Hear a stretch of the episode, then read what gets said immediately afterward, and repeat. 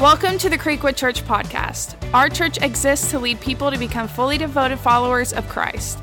For that reason, we want to take a moment and let you know about Growth Track. Growth Track is a three week class designed to help you connect with us, discover who you are, and develop your leadership.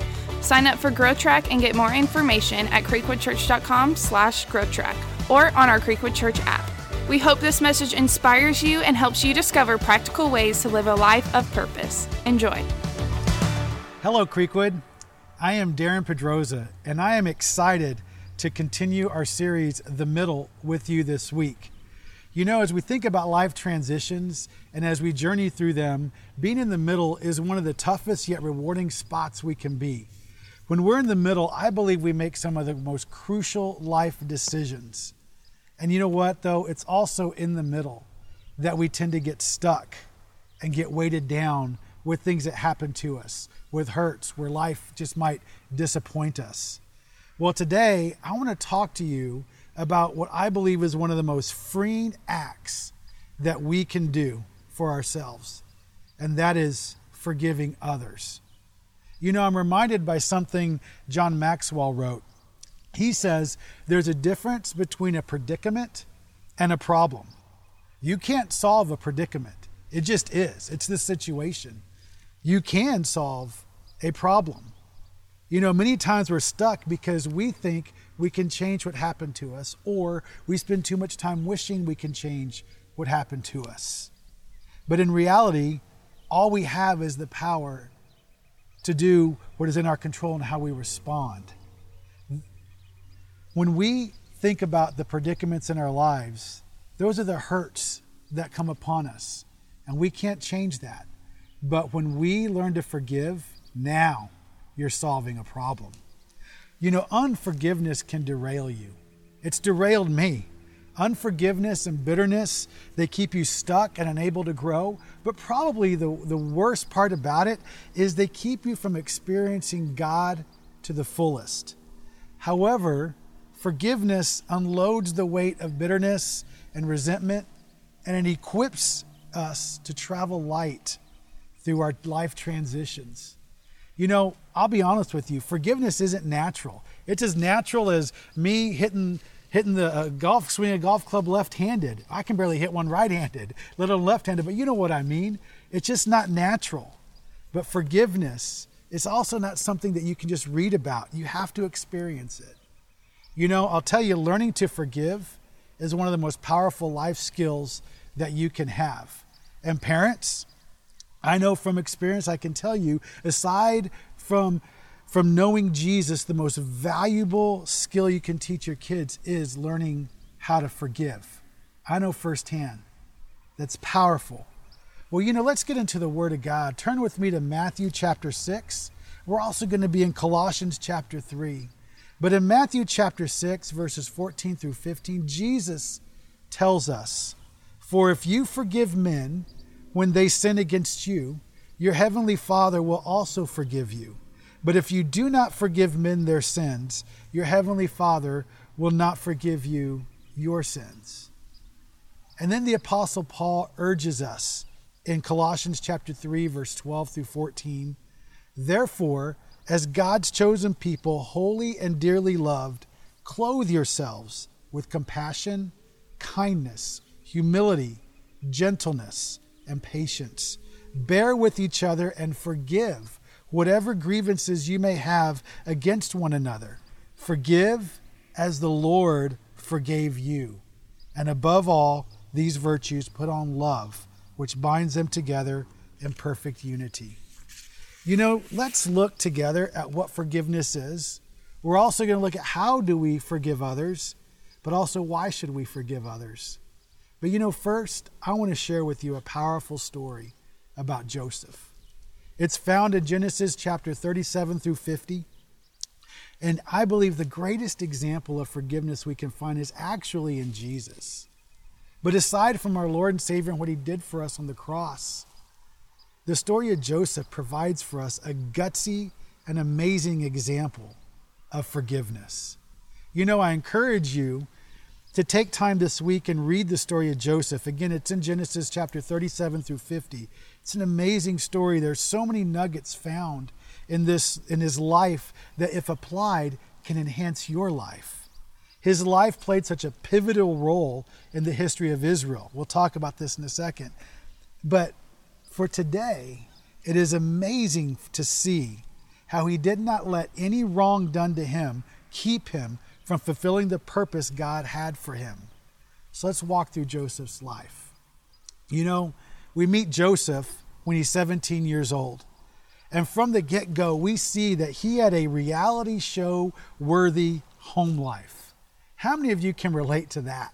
Where your, your home life is so crazy, so messed up that it belongs in a reality TV show.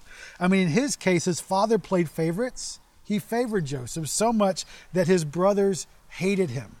As a matter of fact, Genesis chapter 37, verse 4 says, When his brothers saw that their father loved him more than any of them, they hated him and could not speak a kind word to him. You know what? Joseph was resented. From early in life, he was resented. How many of you can relate to that? That you are resented simply because of who you are. No rhyme, no reason. You know, what's fascinating here is his siblings, they hated him so much, they wanted to do terrible things to him. As a matter of fact, later on in Genesis chapter 37, it tells us, But they saw him in the distance, and before he reached them, they plotted to kill him. And goes, the story goes on to say, But you know what? They didn't kill him what they did is they stripped him of his clothes. His dad, uh, Jacob, got him this ornament, this ornamented robe, this beautiful robe that his brothers hated. They stripped him of the robe. They beat him. They threw him basically a water well and left him there. And not only did they leave him there, they sold him into slavery. And then they took his clothes, they dipped it in goat's blood, took it to his father and said, Hey, is this your son's robe? And from that point forward, his father thought he was dead. Joseph was abused. Not only was he abused, he was abused by those that should love him. He was abused by those that actually he should trust. I don't know about you, but that is some of the deepest kind of hurt. Where someone that should love you hurts you. Someone that you should trust destroys you. I've had that happen to me. That people that I should count on to love me hurt me. How many of you has happened to you? Family members, close friends. Joseph was resented and he was abused. You know, Joseph, the story goes on to say it's an amazing story. He was sold into slavery by into this group called the Midianites, and they they took him to Egypt. And when we went to Egypt, he was bought as a slave by a gentleman named Potiphar. And Potiphar was one of the uh, government officials under the king who was called Pharaoh. Well, Potiphar bought Joseph, and he really liked Joseph. Joseph flourished under Potiphar, and Potiphar flourished while Joseph was taking care of his house. As a matter of fact, the Bible says that Potiphar put Joseph in charge of everything because he trusted him so much. But you know, while Joseph was at his workplace, people attacked him and they lied about him. As a matter of fact, Potiphar's wife tried to seduce Joseph.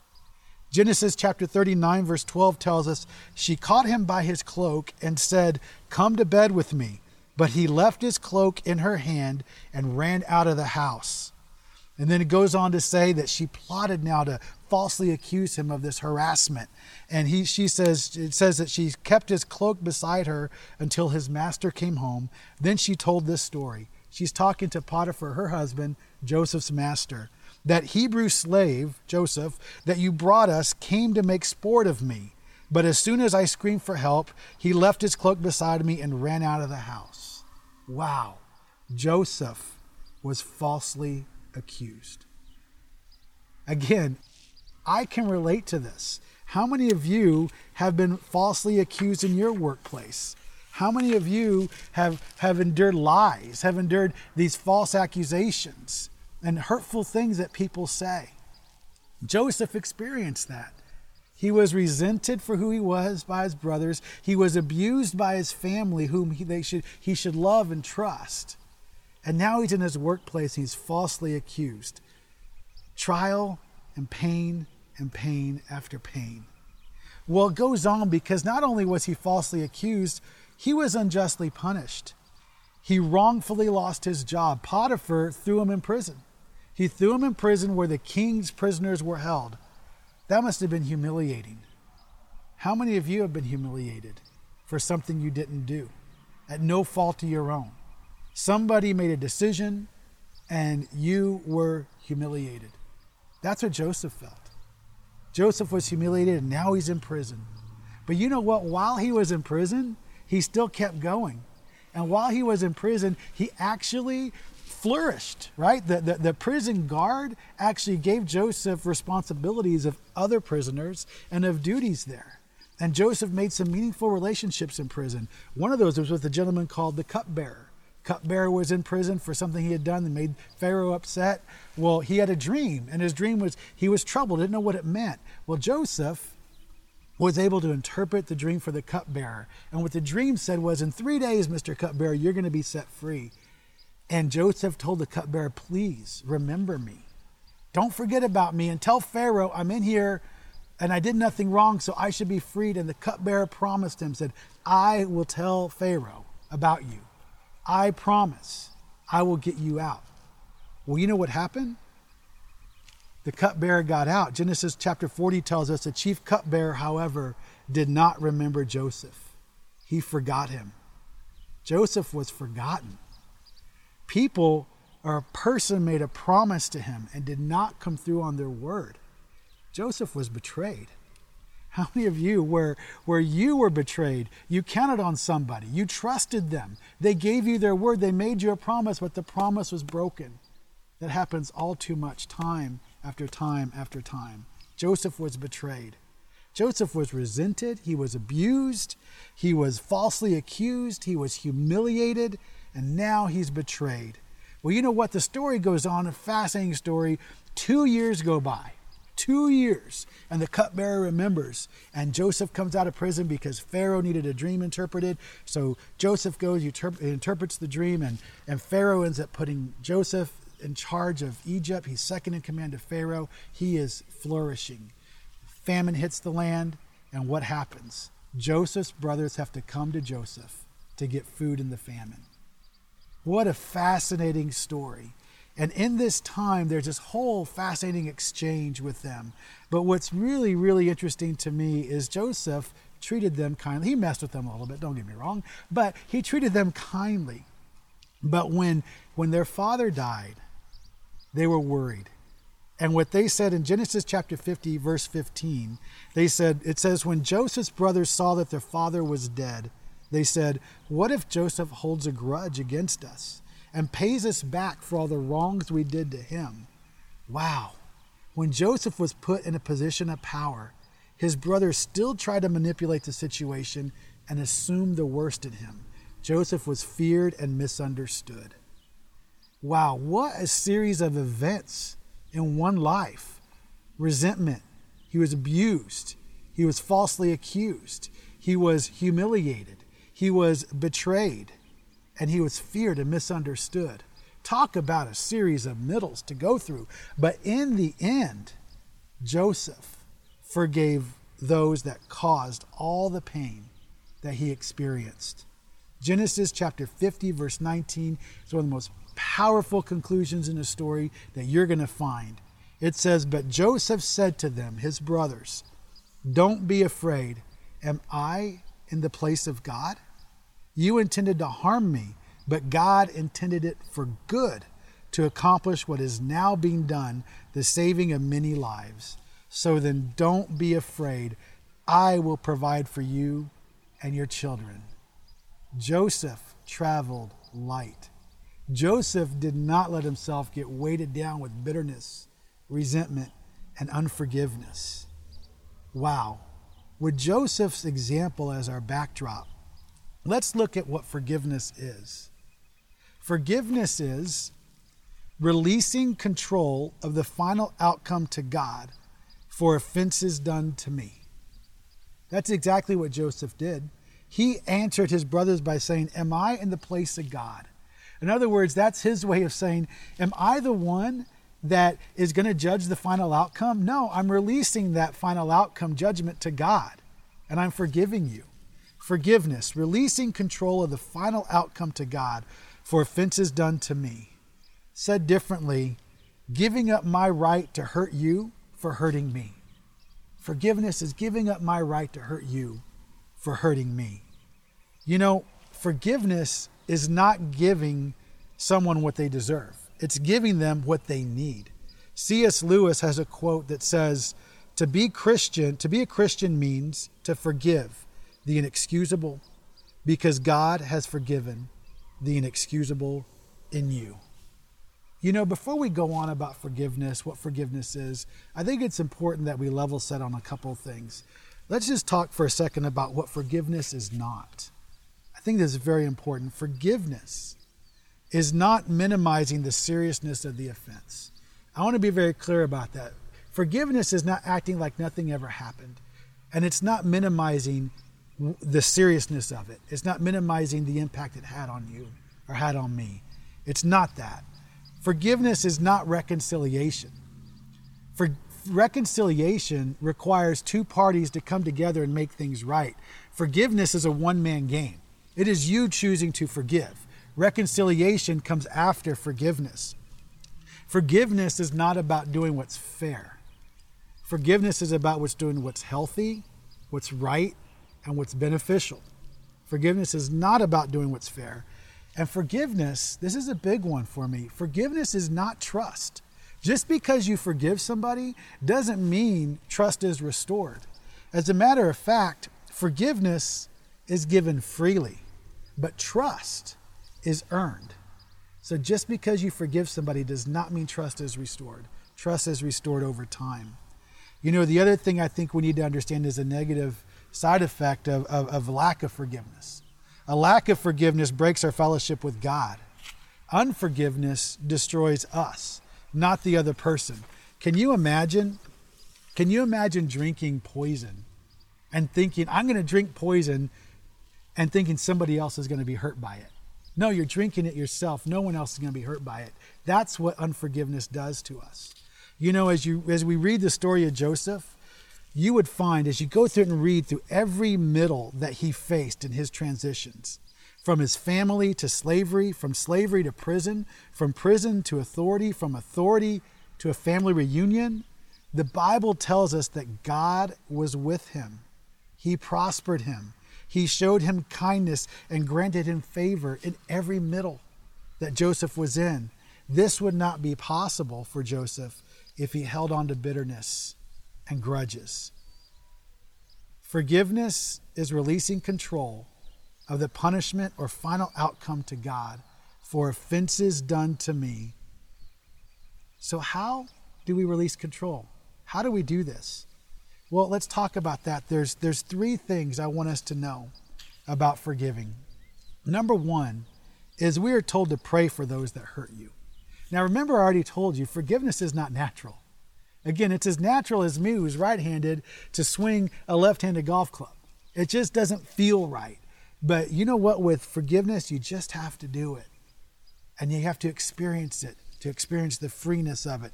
But the first thing is pray for those that hurt you. In Matthew chapter 5, verses 43 through 44, the Bible tells us, love your enemies and pray for those who persecute you. Those are the words of Jesus telling us. Love your enemies and pray for those who persecute you. It is impossible I want you to put this to the test. It is impossible to hate someone when you pray for them. It's impossible. Don't wait until you feel like praying for those who persecute you. Just pray for them. It'll soften your heart. Craig Groeschel says it this way Your prayer may or may not change others, but it always changes you.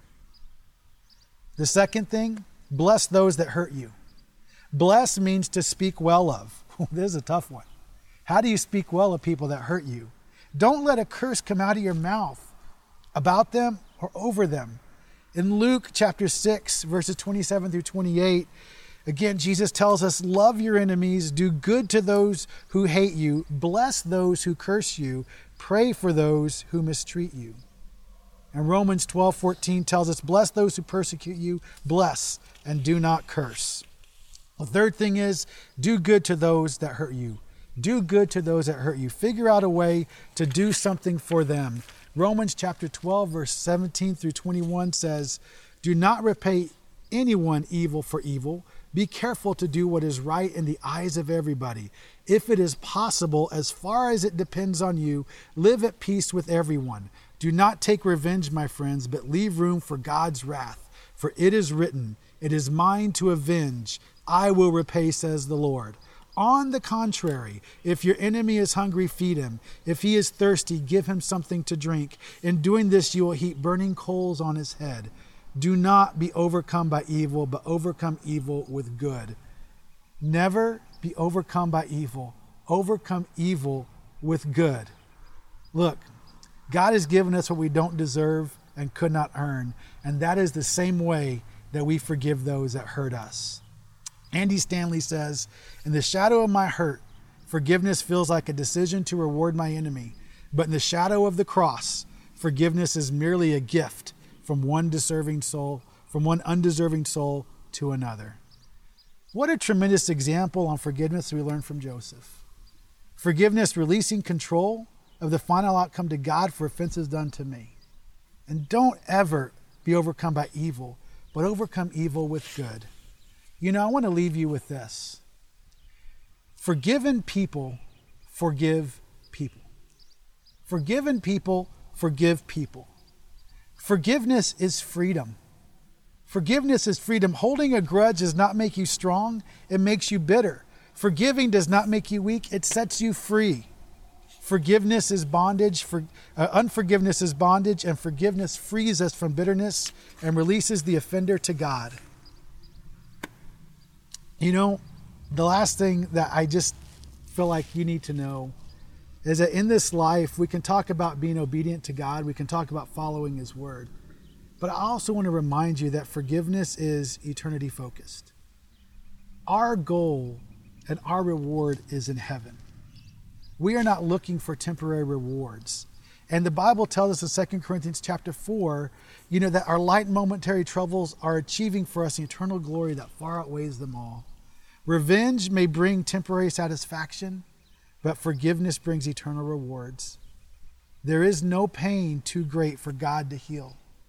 There are many situations that seem like they may warrant revenge, but how awesome would it be for those same situations to be better used as opportunities for forgiveness? Forgiven people forgive people. So I ask you today What's holding you back from forgiving others? Don't let forgiveness, bitterness, and resentment weigh you down. Take action today to forgive others. Release control to God and experience His fullness as you transition through the middle. Let's pray. Heavenly Father, I want to just recognize right now just how awesome you are and how awesome your word and how awesome, God, your presence and your spirit are. Father, I also want to acknowledge how unnatural forgiveness feels to us, Father. But I also, God, want to just declare in the life of me and the life of Creekwood Church, God, that we want to release control of any final outcome of offenses done to us to you. Father, I just ask right now for my brothers and sisters that may be struggling with letting go of control and struggling with, with choosing to forgive, God. And I pray that your power through your Holy Spirit minister to them today. Father, I pray that through your presence, God, we experience a full transition through our middle into an outcome that glorifies you. In your name we pray. Amen. Thanks for listening to the Creekwood Church podcast. If you have been encouraged by the ministry of Creekwood Church and would like to partner with us financially, you can give securely online at creekwoodchurch.com or on our Creekwood Church app. For directions, service times, and more information about the ministries of Creekwood Church, please visit our website at creekwoodchurch.com.